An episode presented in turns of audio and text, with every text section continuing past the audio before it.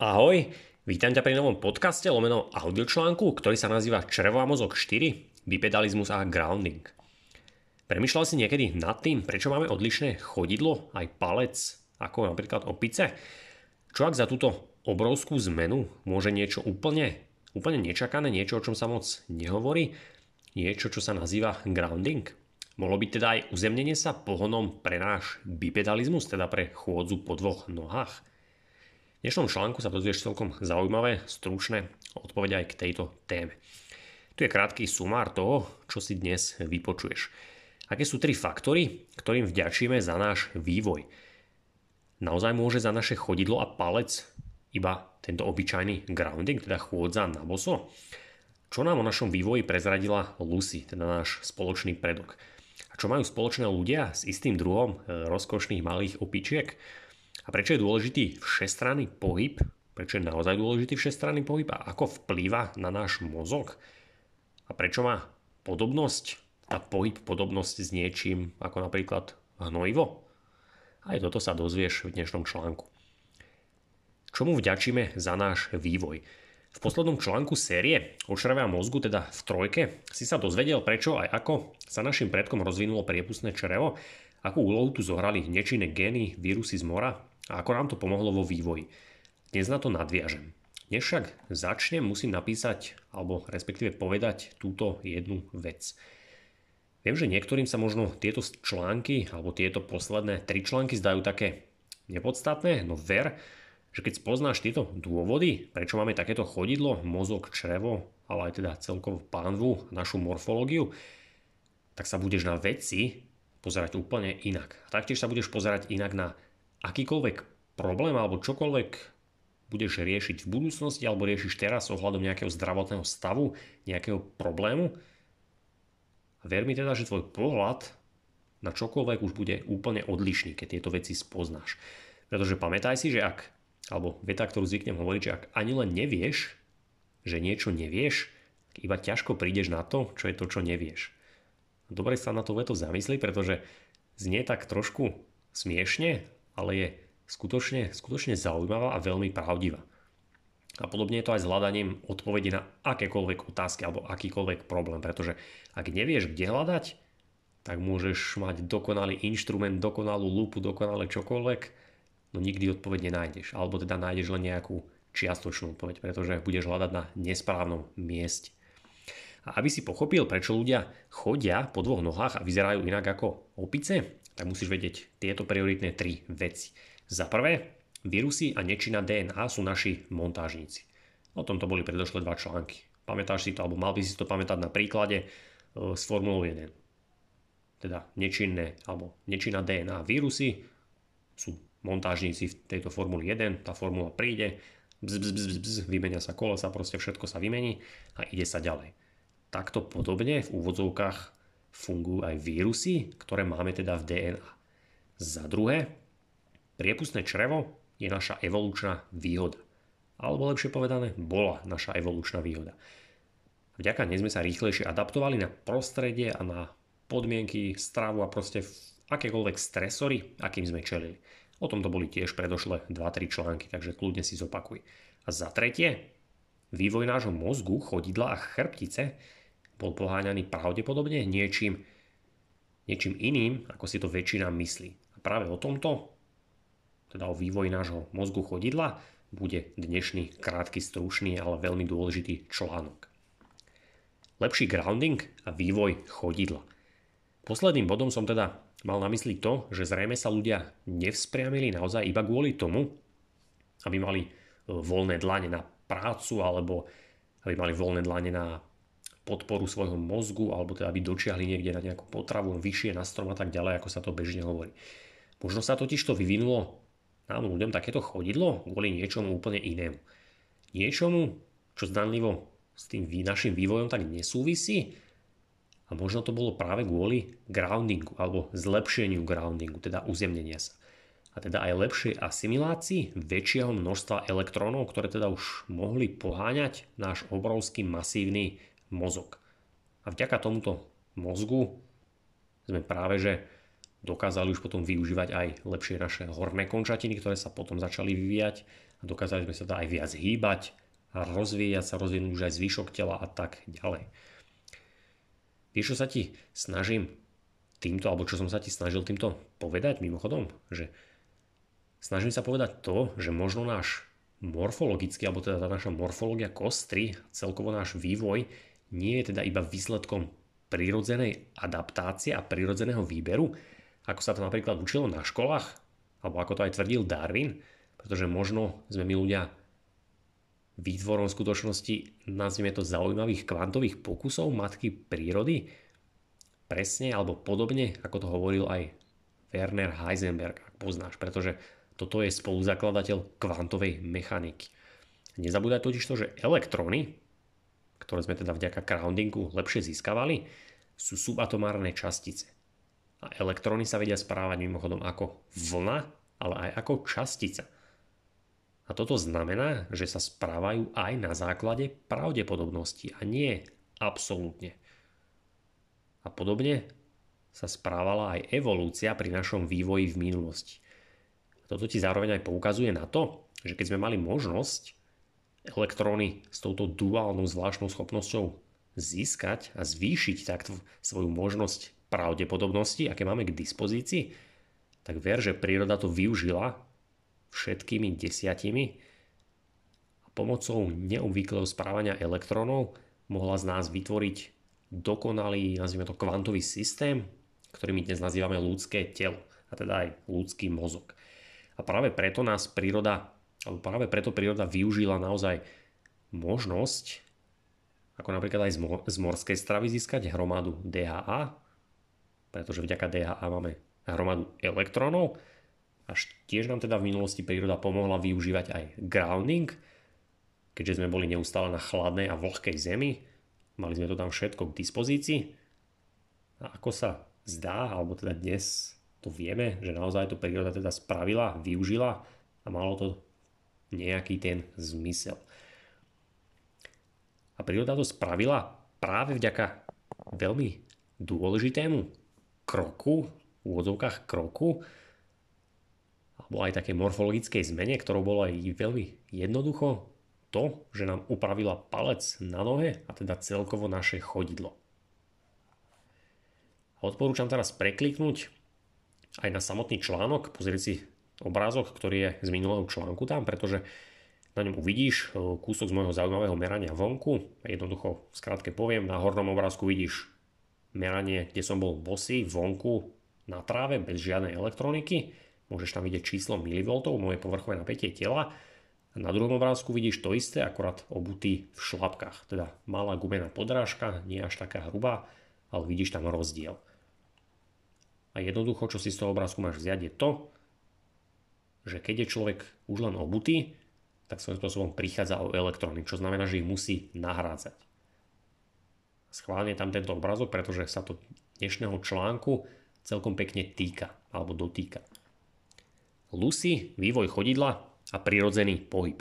Aby si týmto myšlienkam pochopil ešte lepšie, musíš vedieť zo pár skutočností o našom známom predkovi Lucy, teda Australopithecus afarensis ktorý ako vieme už chodil po dvoch nohách. A prvou dôležitou vecou je miesto, kde bola Lucy objavená. To je Afrika. To je hneď prvý podstatný bod, myslím, že viacej k tomu nemusím rozprávať, predošlé články hovoria same za seba. A ďalším dôležitým bodom, kde bola, alebo ako bola Lucy objavená, je chôdza. Pretože až donedávna si väčšina ľudí myslela, tým donedávna myslím posledných 10 cca rokov, že sa náš mozog vyvíjal spoločne so zvyškom kostry.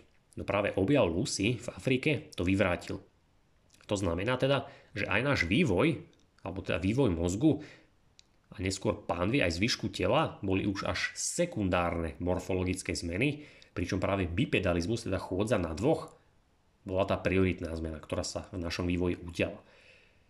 Aby som ťa zároveň aj trošku navňadil teraz na ďalšie články samozrejme, tak ti prezradím ešte, že už v ďalšom článku, teda v peťke tejto série, ktorý bude venovaný mikrobiomu a potom aj v sedmičke a osmičke tejto série sa dozvieš taktiež niečo ďalšie o mozgu, napríklad aj o ženskej pánve, o tehotenstve, o pôrode, ale aj o súvise s ketózou, obľúbený pojem moderný.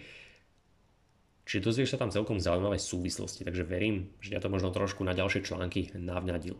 Teraz opäť, alebo vráťme sa k téme bipedalizmu, takže pokračujem. Položme si teraz jednu zaujímavú otázku.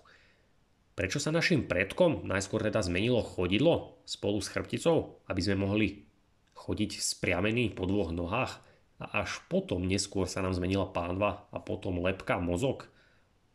Čo napadáte? Napadáte nejaký dôvod, prečo to tak mohlo byť? Prečo práve táto postupnosť? Nebudem ťa napíňať, prezradím ti to, respektíve už by si to mal z tých prvých úvodných vied poznať, pretože odpovedou bol náš environment, teda prostredie. A práve vďaka spriameniu sa úprave chodidla sme dokázali lepšie využívať grounding a teda čerpať zo Zeme hromadu elektrónov, vďaka čomu sme mohli poháňať masívny vývoj nášho mozgu ale zároveň aj horných končatín, ktoré nám umožnili čo? Hýbať sa, teda umožnili nám zlepšiť náš pohyb. Nezabúdaj, že čím viac elektrónov asimilujeme, teda príjmeme, tak tým viac svetla dokážeme zároveň absorbovať. A to práve skrz fotoelektrický jav.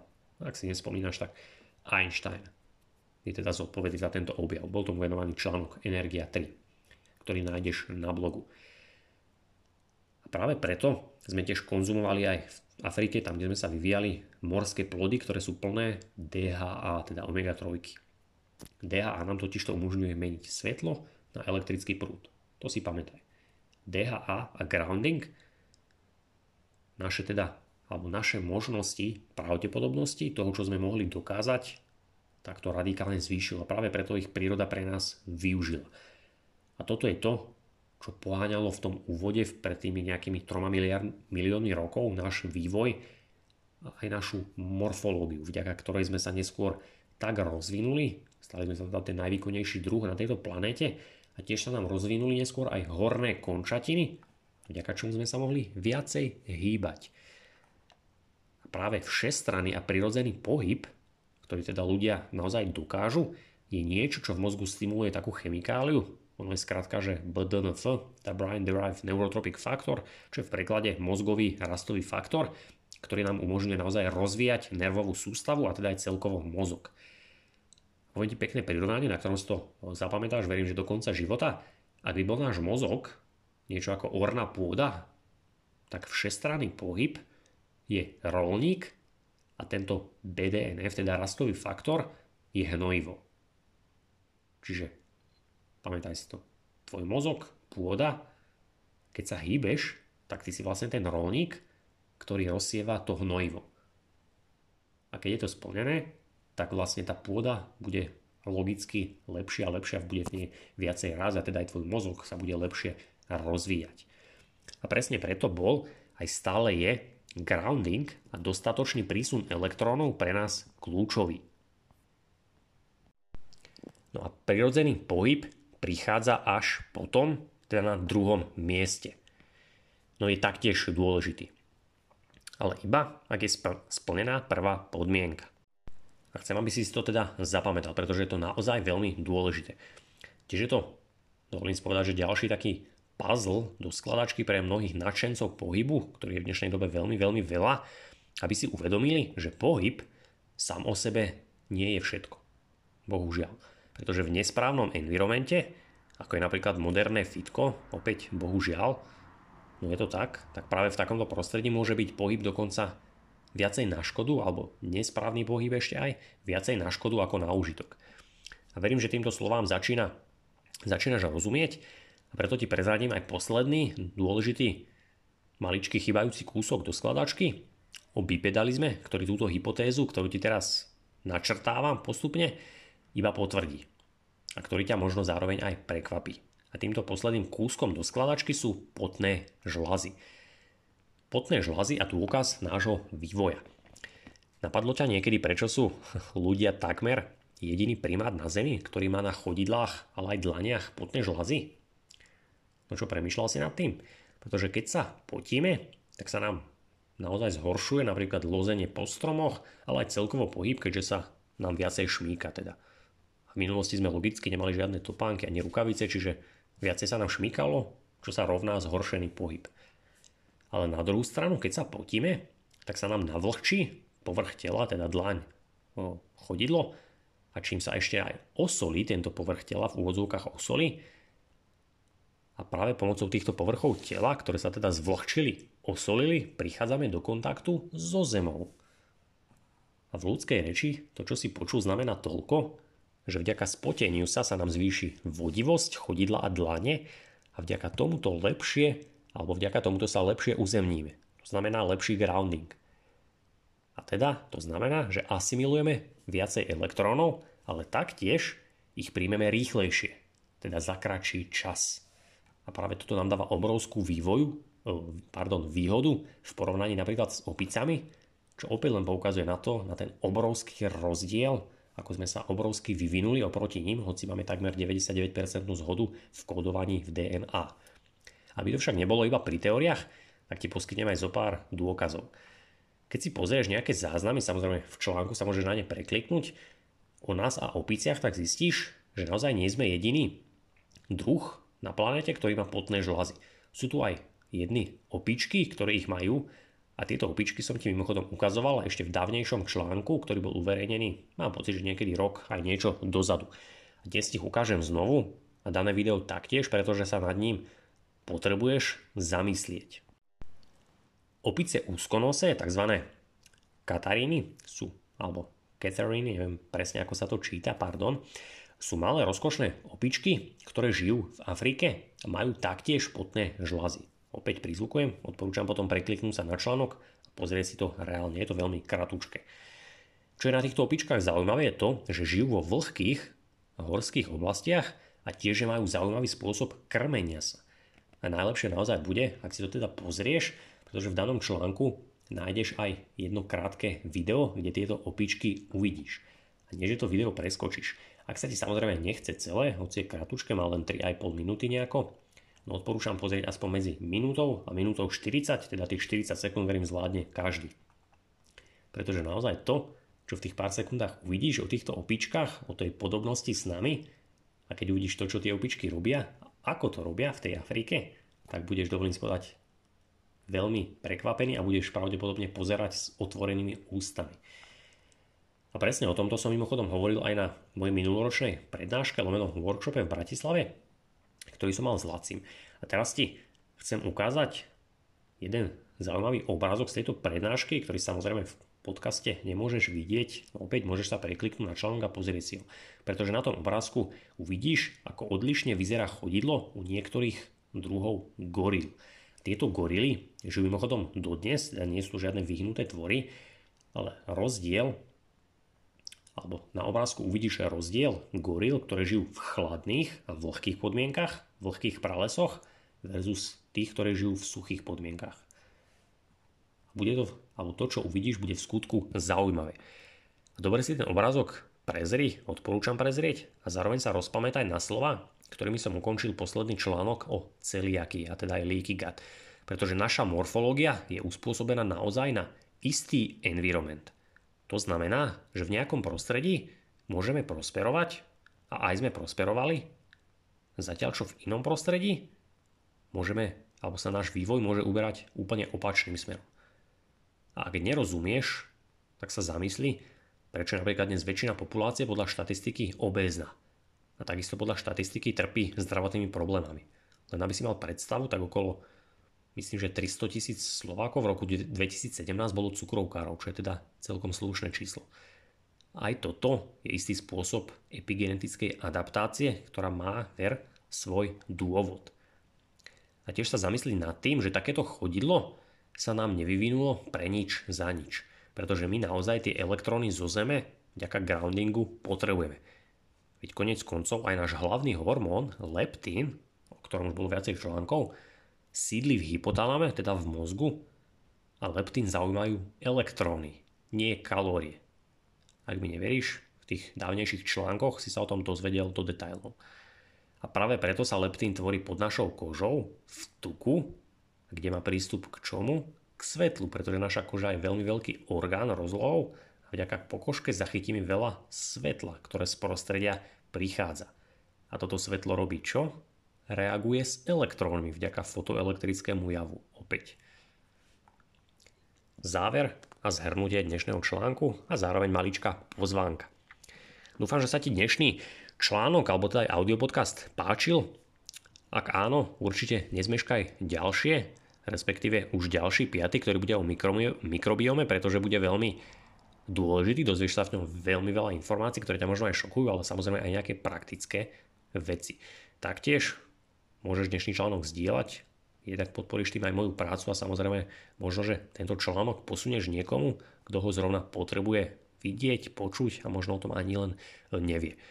Ako vždy, ak chceš byť informovaný medzi prvými o zverejnení ďalšieho článku, určite nikšie pod každým blogom máš možnosť zanechať svoj e-mail a dostaneš upozornenie ako prvý. Tiež ti dávam do pozornosti možnosť ešte stále sa pridať medzi premium členom, premium členov pardon, za jednorazový poplatok s trvalým prístupom, ako to bolo teda doposiaľ, pretože táto možnosť už o pár dní vyprší. Pôvodne som to chcel od 1. oktobra spustiť už teda trošku inak, no vzhľadom aj nejaké teda technické problémy, administratívne veci, som to presunul až na niekedy pol, v polke októbra sa to zmení, odkedy už teda členstvo bude za poplatok mesačne, ročne a budú tam nejaké zmeny. Všetko na webe nájdete maličké PS, alebo teda dôležité PS na záver ešte tohto článku. Schválne som vyššie spomenul aj e, minuloročnú, moju minuloročnú prednášku, meno teda workshop, pretože som chcel takúto, nie teda takúto, ale podobnú prednášku spraviť aj tento rok, ktorá, ktorá mala byť viacej praktická. No vzhľadom bohužiaľ na situáciu, aká je, všetci, všetci vieme, nebudem to rozoberať, aj teda vzhľadom na opatrenia, ktoré som očakával už niekedy v septembri, oktobri, aj sa teda z časti stalo, že budú už sprísnené, tak som si to rozmyslel. No zároveň ti teda dávam do popredia možno, možnosť, lomeno pozvánku, stretnúť sa so mnou takou teda nie úplne osobnou formou, a to formou verejného webináru, ktorý bude teda už čoskoro za samozrejme symbolickú cenu, pretože zadarmo byť nemôže. A tento webinár bude venovaný práve tomu, o čom bude následovný článok a teda o nazvime to protokole na zlepšenie mikrobiomu, ale aj celkovo trávenia a stavu čriev. Pretože verím, že tento webinár a informácie v ňom sa zídu viacerým ľuďom, pretože veľa ľudí v dnešnej dobe to rieši a môže im veľa pomôcť. Takže v tomto webinári sa dozvieš viacej praktických typov, odnesieš si s ňou viacej, viacej takýchto praktických vecí k téme, ale samozrejme kratučký PDF protokol, aby si to mal aj nejako zaznamenané. A taktiež, ako bolo aj naposledy v prvom vlastne verejnom webinári, tak bude tam aj priestor na otázky, teda ak ťa niečo zaujíma, budeš sa môcť pýtať. Takže ak ťa aj takáto možnosť stretnutia sa so mnou vo webinári zaujíma, určite nezmeškaj už budúci článok, pretože v ňom už nájdeš teda konkrétnu pozvánku, respektíve konkrétny link, kde sa môžeš na webinár registrovať a to je vlastne asi na dnes všetko a my dvaja sa teda počujeme alebo čítame už pri ďalšom článku. Ešte raz opakujem, ak ťa teda článok zaujal, samozrejme potešíš ma, keď klikneš na like, respektíve môžeš ho zdieľať ďalej a zostaň naladený.